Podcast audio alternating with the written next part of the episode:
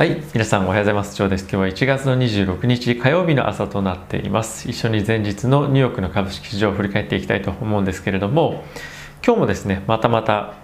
個人の投資家が暴れ回っていたというような状況でした。ゲームショップという会社のですね株式は一時期前日比で145%まで上昇をしたんですけれども最終的に前日比で19%上昇というところまでえ大きく戻っていました。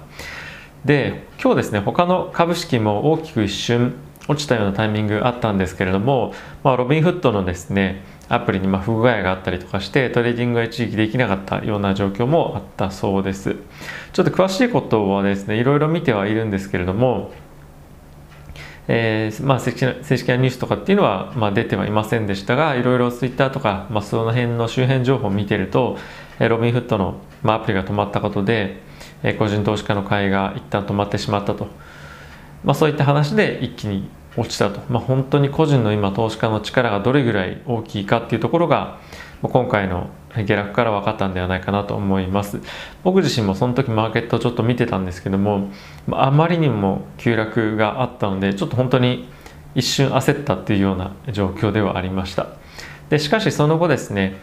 買い戻しが大きく入っていて結局ですねその買い戻しその急落の前のタイミングまでは指数とかっていうのは戻してはいたんですが個別株という意味では少し大きく上げていた株に関しては、えー、センチメント的には冷えたんではないかなと思います。僕も昨日ですね追加的に買いを入れていた銘柄あったんですけれどもそれもですね、えー、大きく下がっていたので、えー、その買う前オープンの時のセンチメントとは最後は最後ですね大きく、まあ、あまりにも違うような状況で少し今後大丈夫かなっていう不安は若干持ってると思います、まあ、僕だけではなくてマーケット全体として、まあ、その辺の不安っていうのは持ってるんではないかなと、まあ、ただし大きくセンチメントが悪くなって下落していくっていうよりかは、まあ、また警戒感を少し持ちながら市場に挑むというような感じではないかなと思っています、まあ、金余りの状態っていうのは引き続き継続ですしお金が余っていれば株式市場にというような流れにはなると思うので今後の流れは大きく変わるとは思ってはいませんが、えー、少しやはり気をつけながら、えー、ポジション積んでいった方がいいのかなとは思いました。はい、で、えー、指数の動きなんですけれどもダウがですねマイナス0.1% S&P がプラス0.4%ナスダックがプラス0.7%ラッセル2000がマイナス0.3%というような状況となっていました。でやはり銘柄ですね買いが入っていたのはここ数日同様に大型株、えー、ガファムの銘柄プラス、まあ、テスラとかにですね大きく買いが入っていたというような状況でした、えー、今後のですね非常に大きな下落が来るかもしれないっていう、まあ、恐怖感っていうのもあると思うんですがあまりそういうわけわかんない株って言ったらおかしいですけどもそういったところにお金を入れるよりかはこれまで大きく売られていたあまり好調ではなかった大型株にお金を資金が一旦戻ってるのかなと思っています。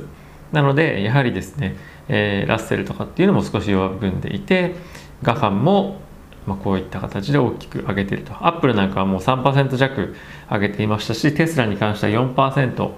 大きく上昇していましたのでやはりですね今流動性というものに非常に価値がまた出てきていると。流動性がある株っていうのが、ま、買われやすくなっているというような今相場になってきているんじゃないかなと、え、思っています。おそらくこのトレンドはですねしばらく続くんではないかなと個人的には、え、思っています。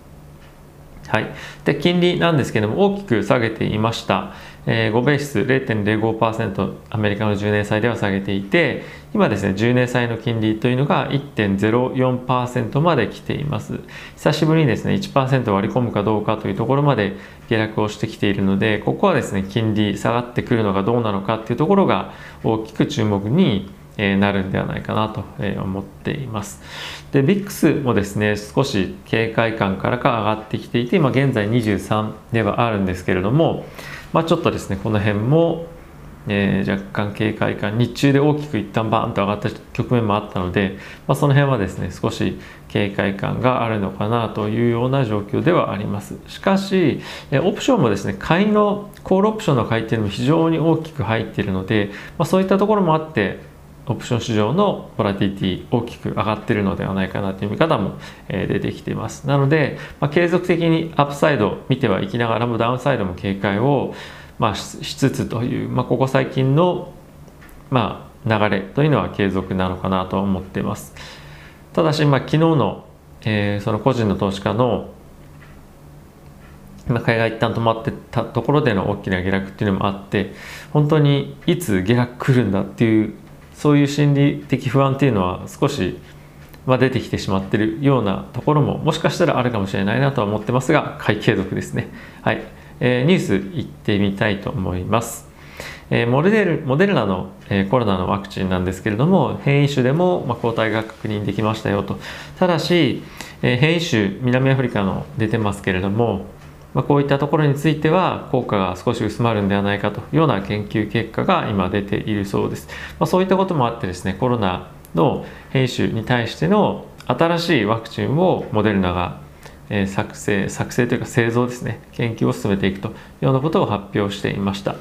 なので、まあ、今後来るであろう変異種に対応しての、こういった、えー、先駆け的な手をですねすでに打ってくれるというようなことなので、まあ、ここはですね非常に、安心感、まあ、出るようなニュースなんじゃないかなと思う反面ですね、え、他のワクチン使ってる企業でワクチンを作ってる企業でメルクという会社あるんですけれども、ここはですね2つの、ワクチンの開発プログラムを打ち切りましたと。で思ったような効果は出なかったということでワクチンですねいろんな会社作ってありますけれどもやはりこういった大手のところで、まあ、まだワクチンがそんなに市中に、えー、そんなに何て言うんですか多くない段階でこういった打ち切りとかっていうのがあるのは、まあ、センチメント的にはあんまり良くはないかなと思っています。まあ、もうすでに十分供給会社34社あれば十分なんじゃないかっていう声もありますけれども、まあ、やはりですねメルクに関しては安全性の高い薬剤を作るというところで非常に定評があるところなので、まあ、少し残念かなとは思っています。はい、あとはですね、えー、中国の習近平主席なんですけれども、まあ、G20 でですねえーとまあ、G20 の、まあ、世界的ガーバナンスの役割拡大を呼びかけといったことを言っていました。まあ、これ何を言ってるかっていうと、まあ、不当な、えーまあ、競争とかそういったものをですね、あのー、抑制するような、まあ、不当な競争競争を呼ぶような取り組みというのはやめましょうというのを、WEF ですね世界経済フォーラムで言っていたということなんですけどもこれはですねアメリカが現在ファーウェイに対してえー、いろんな部品をですね供給できないとかそういったところの動きをですね牽制するような発言としてこういったことを言っていたというような状況でした。でアメリカとしてもですねこういったところへの対応はニュース別のヘッドラインであったんですけども、まあ、慎重にいくでしょうと。でトランプさんからですねバイデン大統領に変わりましたけれども、まあ、そんなに簡単にこういったところの規制もしくはえー、動きというのはそんなには変わらないんじゃないかというような、まあ、予想をしていました。でその一方でですね、まあ、スタンダードチャーチャータードっていう銀行があるんですけれども、まあ、そこの会長さんなんかはですね中国と、まあ、バイあの中国と、えー、バイデンさん、まあ、アメリカの関係性っていうのは今後は、まあ、いくらかは改善するんではないかというようなことでした。これまではですね、まあ、トランプさんは中国に対しても一方的にノーを突きつけるというスタイルではあったんですけれどもバイデン大統領としては少なくとも交渉のテーブルに中国をつかせることぐらいはまあするんじゃないかまあ、そういったこともあって少し見た目も軟化しているように見えると思うし実際に交渉につけるということで、まあ、いくらかの改善もしくはその不安定感っていうのは少し収まるんではないかというようなことでした。はいまあ、その一方でですねアメリカのハイテク企業の団体なんかですねトランプ政権が打ち出した輸出輸出の規制の見直しをしてくれというようなことをですね、えー、コメントを今声明というか出しているそうです。はいまあ、そんなに簡単にすぐには変わらないと思うんですが、まあ、この辺もですね経済見ていく上で非常に、え、注目していった方がいいかなと思っています。あとはですね世界銀行なんですけれども2021年の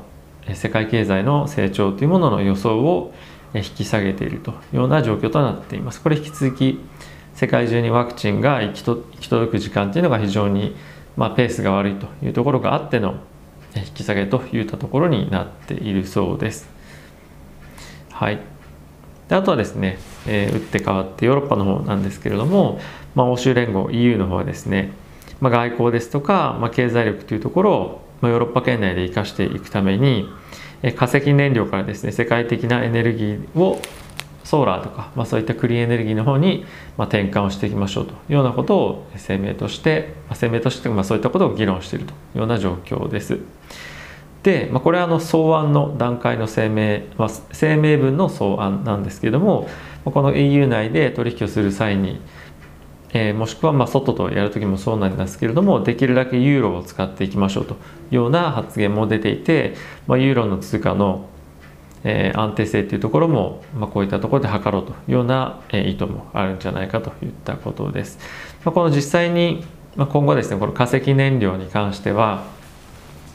えー、当然のごとく進んでいくというわけなんですけれども先日別の CNN のニュースだったと思うんですが今もうすでにですね再生可能エネルギーの方が石油燃料よりも使用量は多いというような状況となっているそうです。なのでこういった動きはですね今後もさらに加速するでしょうと。いうような予想はできますし地域ですねちょっとクリーンエネルギーの ETF とか、まあ、そういった銘柄の値動きがですね非常に悪かったことから僕は ETF ICLN 以前保有していたんですが売ってしまいましたがなんとなくちょっと動き見ている限りはやはり長期的にこういうクリーンエネルギー関連の銘柄は、ま、引き続き好調に動きそうだなという印象はえー、まだ持ちました。はい、えー、今週まだですね始まったばかりではありますが先ほど申し上げたような個人投資家の動きっていうのは引き続き注目をしていきたいなと思っています。えー、こういった方々、まあ、方々って言ったらおかしいですけどもここ最近個人投資家が世間をですね賑わしているあの理由ともなっている Reddit というアプリなんですけれどもこういったアプリもしくは何かしら個人投資家へのですね規制っていうものは今後入ってくる可能性はあるんじゃないかなと、まあ、そういった見方の方が今強くなってきているのでそういう規制が何かしら入ってくると個人投資家の元気がなくなってマーケットをちょっとですねもしかするとこのイケイケどんどんな雰囲気っていうのが少し収まる可能性が収まってしまう可能性があるかもしれないなといったところも頭に入れていきたいなと思っています。まあ、僕は引き続きまだ手元に現金がキャッシュがあの来ればですねそういったところを常に投資に回していきたいなと思うんですがちょっと銘柄も考えていきたいなと思います、えー、ガファムとか、まあ、そういったところの大型銘柄もポートフォリオの中の割合という意味で少し多めにしていく必要性っていうのも少し出てきてるかなと感じています。はいということで、えー、今日も皆さんお時間ありがとうございました。引き続き寒い毎日続きますけれども体にお気をつけて毎日をお過ごしください。ということで今日もいってらっしゃい。